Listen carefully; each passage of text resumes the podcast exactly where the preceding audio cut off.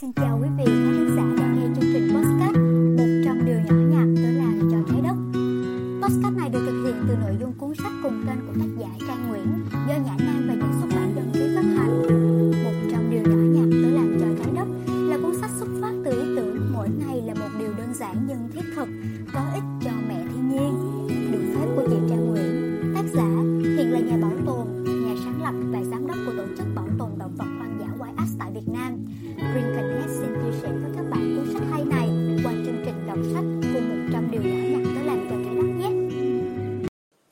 Hành động 21. Không sử dụng màng bọc thực phẩm.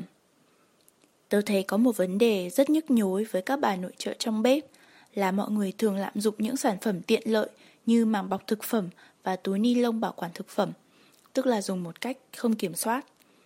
Vì sao chúng mình cần quan tâm đến việc sử dụng màng bọc thực phẩm?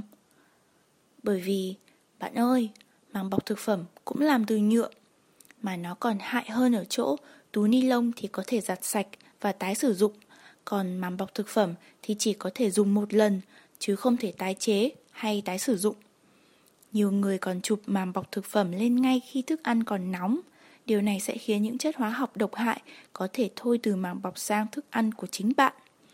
Hãy sử dụng cách truyền thống mà thân thiện với môi trường, như chiếc lồng bàn úp lên mâm cơm, hay dùng bát úp lên đĩa thức ăn thừa, hoặc chuốt thức ăn vào hộp có nắp để cất vào tủ lạnh.